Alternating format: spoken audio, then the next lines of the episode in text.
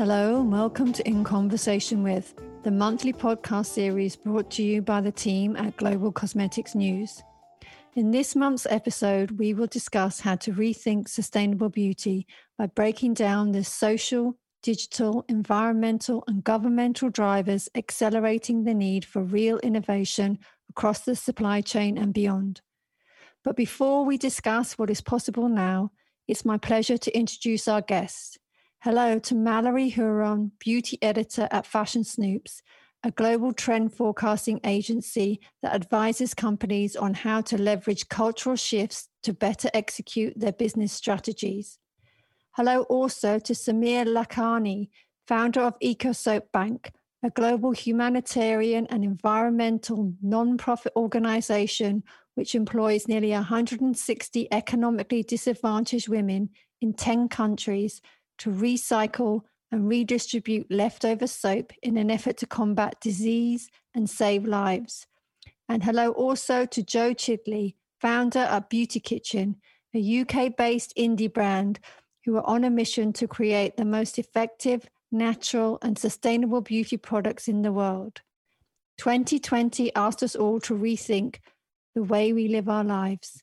For the cosmetics industry, people, product, planet became the mantra, greenwashing the expose, sustainability the direction.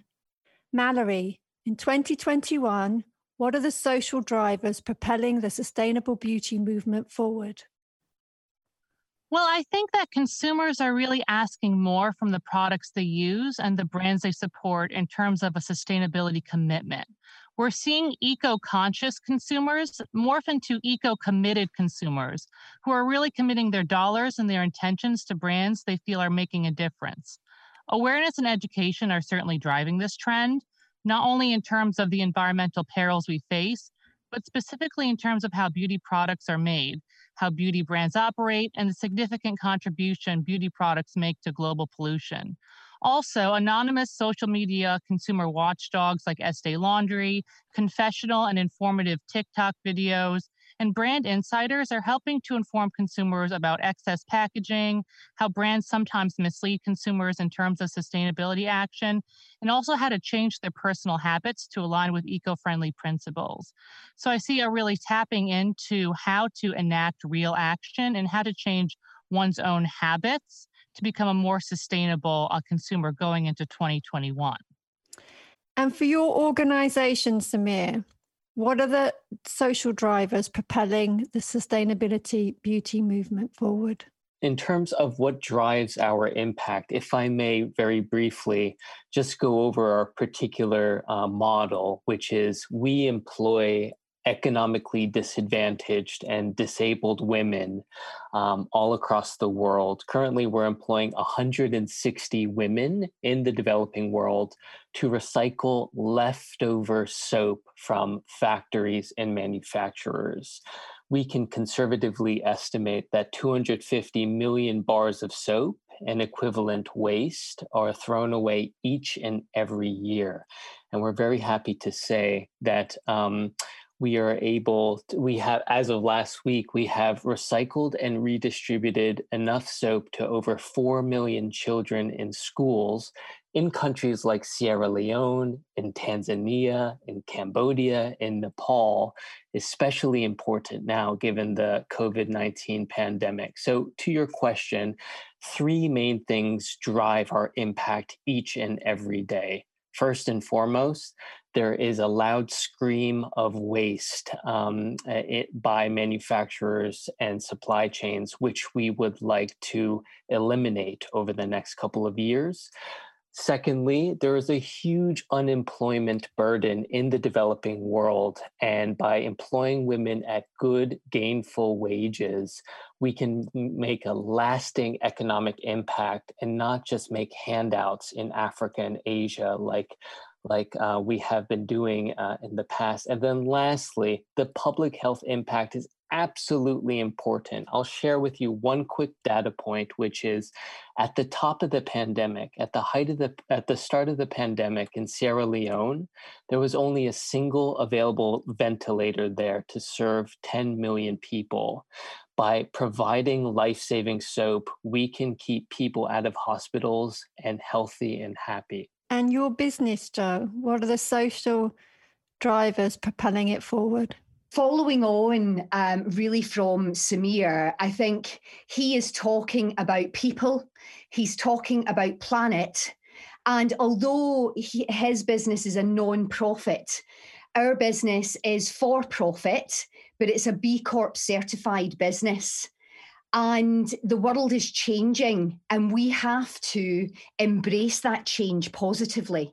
So if i just read a, a, quick quote from the un so they're talking about persistent poverty growing inequalities shrinking environmental limits and market volatility threaten the social and economic gains made since the turn of the millennium. We are really a growing global consciousness of consumers, which adds to Mallory's point. And, and this isn't going to change. We're going to reach 8 billion very soon. We know we have limited resources, but even if we consume these at a slower rate, it just p- postpones the inevitable.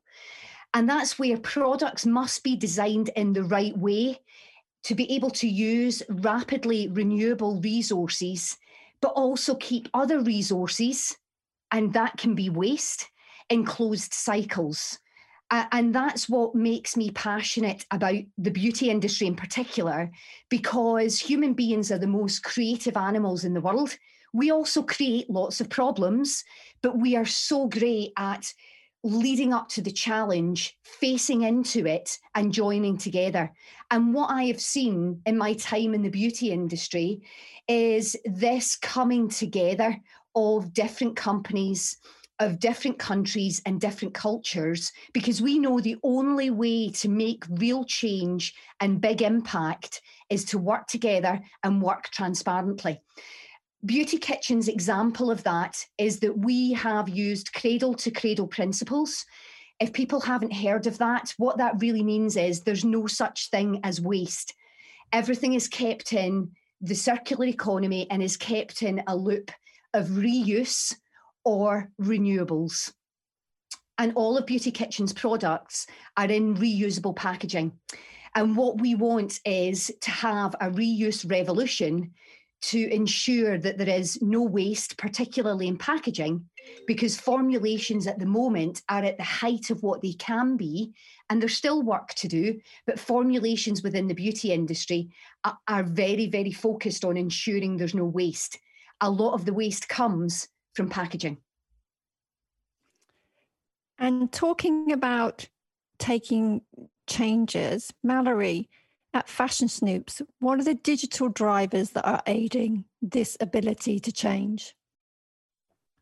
Well, I think that technology is really proving itself as a catalyst, not a hindrance to sustainable change within the beauty space. Recently, at the Consumer Electronics Show, L'Oreal unveiled its water saver system, which works to reduce water waste in salon settings. A simple problem, but it causes a great amount of water waste. And just this one technological solution has proven to be promising to change the uh, output of many uh, beauty salons. We've also seen a bevy of apps that help keep consumers accountable for and aware of their impact um, upon the environment. Tree Points recently launched, which actually earns consumers spendable retail points for offsetting their emissions. And in addition to that, we've seen social media and gaming communities become huge platforms for inspiring change. Animal Crossing in particular, which was a huge, you know, deal throughout the entire pandemic in terms of coming together, has become a massive opportunity for interactive education. A Tokyo elementary school recently used Animal Crossing's Floating City to increase awareness for environmental issues and teach students about sustainable development goals, which is a pretty pretty big use for um, a, a game that you know you create your own island. But really, when you think about it, digital systems and technology is showing us that we can expand our minds and think about sustainable solutions in a new way. And for your organization, Samir, how is digital driving your business forward? We pride ourselves to be um, as on the ground and culturally relevant as we can be. Um, a lot of, and a core principle of our organization is the importance of hygiene education. Um, no soap is distributed through our nonprofits program without culturally relevant hygiene education. And culturally relevant can mean different things in different places we have partnered up with great INGOs um, such as World Vision and other groups who are uh, uh, making forays into hygiene education in a digital sense by utilizing um, amazing brands such as Sesame Street to do so. But in other places that are more historic, um, if you will, um, interpersonal hygiene education, uh, teaching the teacher's approach is still the most culturally relevant and appropriate. I'll just share with you one, one last example. Um, in a country like Liberia in West Africa, um, uh, a recent World Bank survey showcased that only 1.2% of households had a bar of soap in the home. Um, if I showed up in Liberia and started talking to mothers um, about their child's health, diarrhea, and other preventable diseases that we frankly take for granted in the West, I would be very quickly shooed away. Um, and therefore, our point is this change must come from people who look like the people they're serving and whatever format that comes in. And for your business, Jo, how is digital helping you with the circular economy? So digital for us plays a big part, and and actually both Mallory and Samir have have touched on this. We want to be able to engage with cultures across the world, but you also want to engage with a wide range of age groups. And the great thing about gamification or apps is that they are very intuitive and it doesn't matter what age group you're in, it's easy to then engage with that. The reason why I focus in on this particular area is packaging is big for us to keep that within the loop. We want people to return their packaging. And the way for us to be able to do that is to engage with our customers through an app format, which means that they can follow the life cycle of their packaging from it being manufactured, whether that is in Spain or whether that is in France or the UK, through to it being filled um, at our manufacturing site through to it being sent out either direct to the consumer or through to one of our retail partners, through to when the customer has finished it and they are sending it back to us and the bottle washing protocol that it has to go through. The other aspect of digital for me as well is for us to then be able to engage our return, refill, repeat program with much uh, bigger players in the market. So, although Beauty Kitchen is the first customer to return, refill, repeat in terms of packaging, our second customer is Unilever. Um, and our third customer could be a smaller indie brand because we want return, refill, repeat to be available to anyone that wants to be able to use reusable packaging at an affordable cost. So the digital drivers that play a part is not just engaging with the consumer, but it's technically how do we keep track of those pieces of packaging. And Mallory, what are the most critical environmental factors that are deterring the sustainability beauty movement's growth in 2021, and how do we address them? Well, I think it's hard to gauge, first of all, the full impact that the COVID 19 pandemic has had on environmental progress, specifically for the beauty space, where um, sanitation and cleanliness has become such a huge trend. Um, but it's resulted in a huge amount of single use plastic waste. That said, once we're able to move past COVID 19 as a global society, there's the promise of a green recovery, which is a word I've heard for the past, you know, nine months ad nauseum. But the theory of using green technology and more sustainable practices to dually address COVID recovery and environmental rehabilitation has shown a huge amount of promise. Within beauty, the concept of a green recovery Um, we've been following the indie revolution with great interest as smaller brands are some of the key drivers of environmental change within the sustainability space. And also, as just another point, the environment itself is impacting real consumer awareness. Seasons are more extreme, the sun is stronger, humidity is more intense. So it's no coincidence, for example, that we're seeing sun care uh, brands booming. But is the answer 10 more products and a dozen more sun care brands? Or is the answer to recognize the root of the problem? We're seeing a definite shift towards the latter in terms of eschewing the relentless rollout of products and addressing the real root causes of why the sun is stronger, why we're seeing such a need for more better sun care products. In this case, it's the many environmental challenges that we face. And for your organization, Samir, environmental is part of its very core. How are you addressing the new challenges? Thank you for that question. I think with regards to sourcing um, and commodities, I definitely think uh, Jo and Mallory can comment better than I. I will say this, however, with regards to palm oil sourcing, the vast majority of the waste soap that we collect, and it's in very, very large volumes. Uh, with a dozen manufacturers and noodle makers uh, across the world.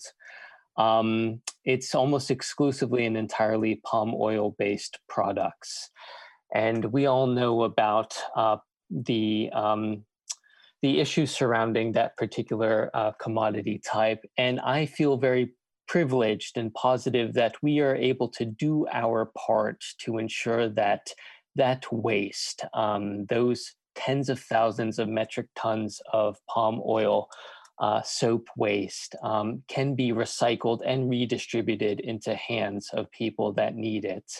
Um, and I feel I feel very very good about that. I also want to say. Um, from a humanitarian assistance point of view, we are not, we are part of our own advocacy as well and changing the way we think about how we do humanitarian assistance we pride ourselves in our um, upcycled uh, packaging. Um, uh, our soap is packaged in bulk, it's naked. Um, but what we do in, in each of the municipalities that we recycle in, which is in 10 countries around the world, we have instituted a cardboard box um, recycling program where there is no other infrastructure in Freetown, Sierra Leone, or Siem Reap, Cambodia. And so our soap is uh, packaged in um, reused cardboard boxes, often from discarded beer or so- soda boxes.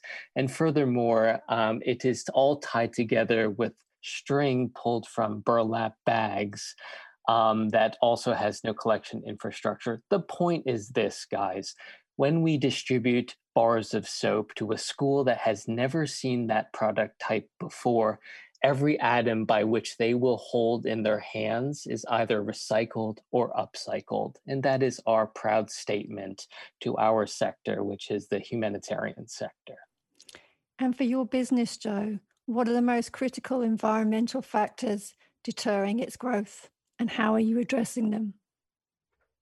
So the main one within the natural beauty space is, is natural resources.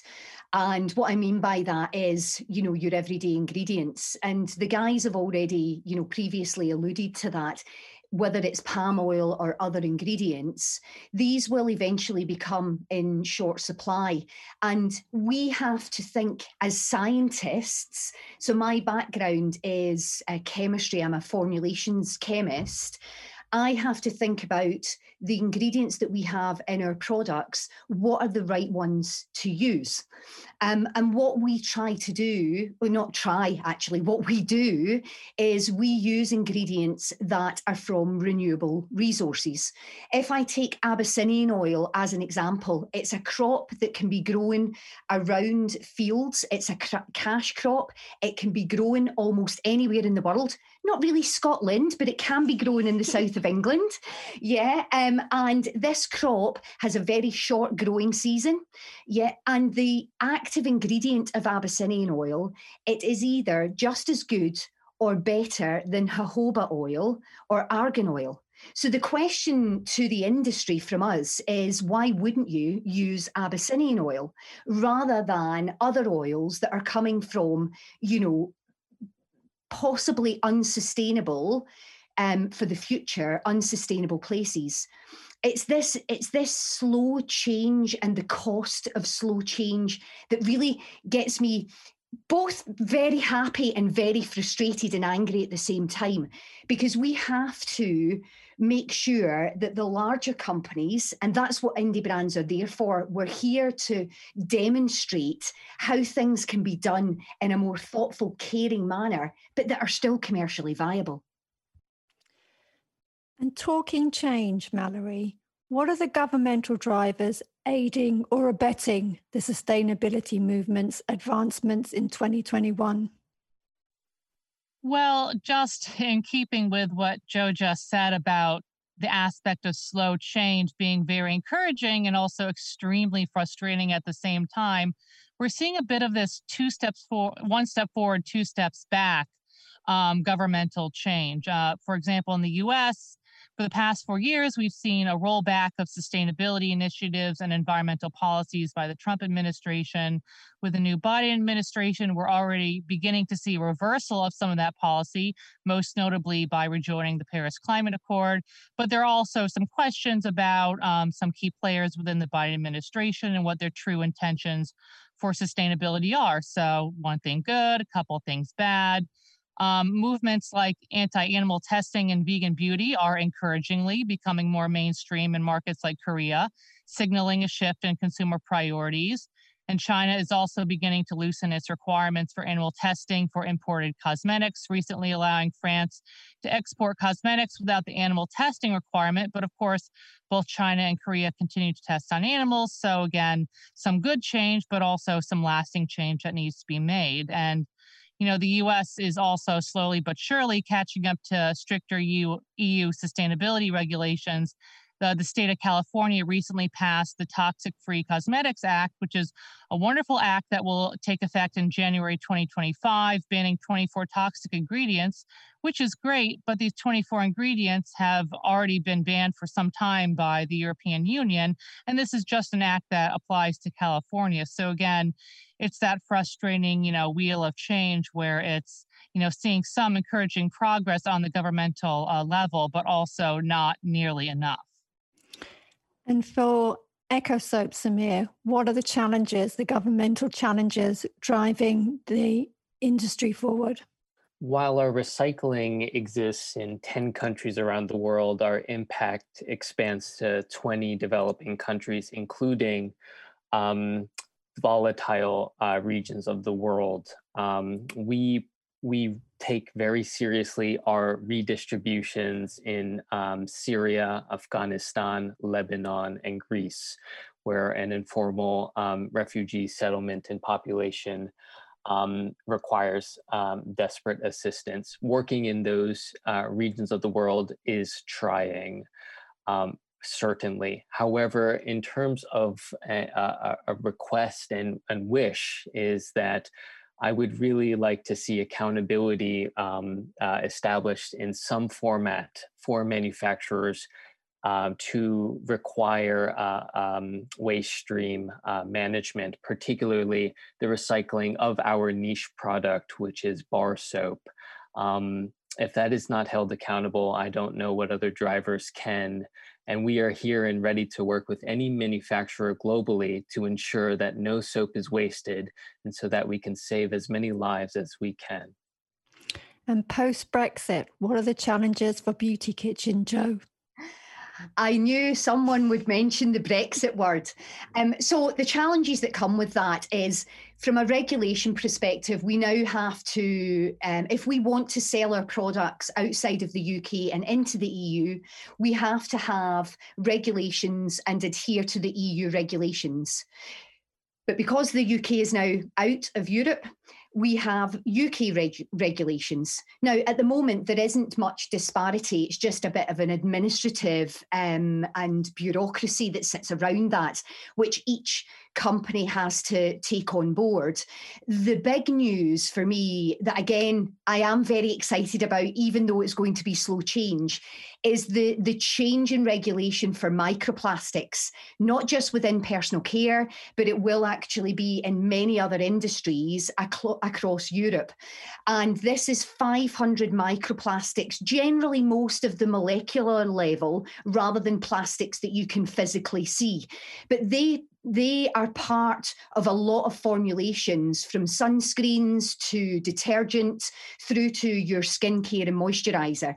Beauty Kitchen has never ever been involved in using microplastics as part of its formulation. So we can demonstrate how other companies can make that change. But those changes are going to take place between six and 10 years time. Um, and that is the the challenge for me. You know we already know that we shouldn't be polluting either our bodies or the environment with microplastics. And yet regulation is going to take at least 6 to 10 years to make sure that companies don't use microplastics in their products. And lastly Jo what should could the sustainability beauty movement look like in 12 months' time? I would, the utopian dream for me is for all products to be designed through the cradle to cradle principles. That means that we would have reusable, refillable, or naked products that are available to everyone. And that's really my utopian dream that I will strive for, not just in the next 12 months, but forever. And for you, Samir? Our message is, is quite simple um, today. First and foremost, if you represent a manufacturer globally and there is waste in during your process, please reach out such that we can recycle these products and get them into the hands of those who need it. Secondly, for brands that have ambitious zero waste goals and convictions like Jo's at Beauty Kitchen, um, brands can also get involved in the fight for equitable global hygiene and to ensure that no child suffers because there wasn't hygiene available. Please reach out to explore an opportunity for us to integrate alongside your brand and to ensure that through every purchase, good can be done through Eco Soap Bank uh, and for someone in need in the developing world. And Mallory, how do you see the next 12 months rolling out? Well, I, I, do share in Jo's utopian dream. Um, what should it look like? Uh, what should the sustainability movement look like? Certainly radical transparency, consumers calling out inauthentic brands, and large corporations making serious actionable commitments to revamp harmful processes. Unfortunately, the gap between uh, should and could here is quite vast. So, in terms of what I think it could look like, I think that throughout the year, we're going to continue to see growth across several key trends we've been tracking. A greater call for brand transparency. Transparency is going to continue to be huge beauty con- conglomerates stepping up to mitigate the effects of their damage. Um, uh, in particular, Unilever, who while having many great sustainability efforts, was recently called out as one of the biggest polluters worldwide and consumers becoming more empowered to radically edit their lifestyles to become sustainable. We're seeing a real questioning of the need of products and when we use products, being very intentional about what they are. Sheet masks, for example, are becoming the plastic straws of skincare, I read in a recent article. And uh, going back to a previous point I made, just getting down to the root of problems and addressing them from the ground up. And with that, I would like to thank my guests, Mallory, Jo, and Samir, and for, t- for taking part today, and to you for listening.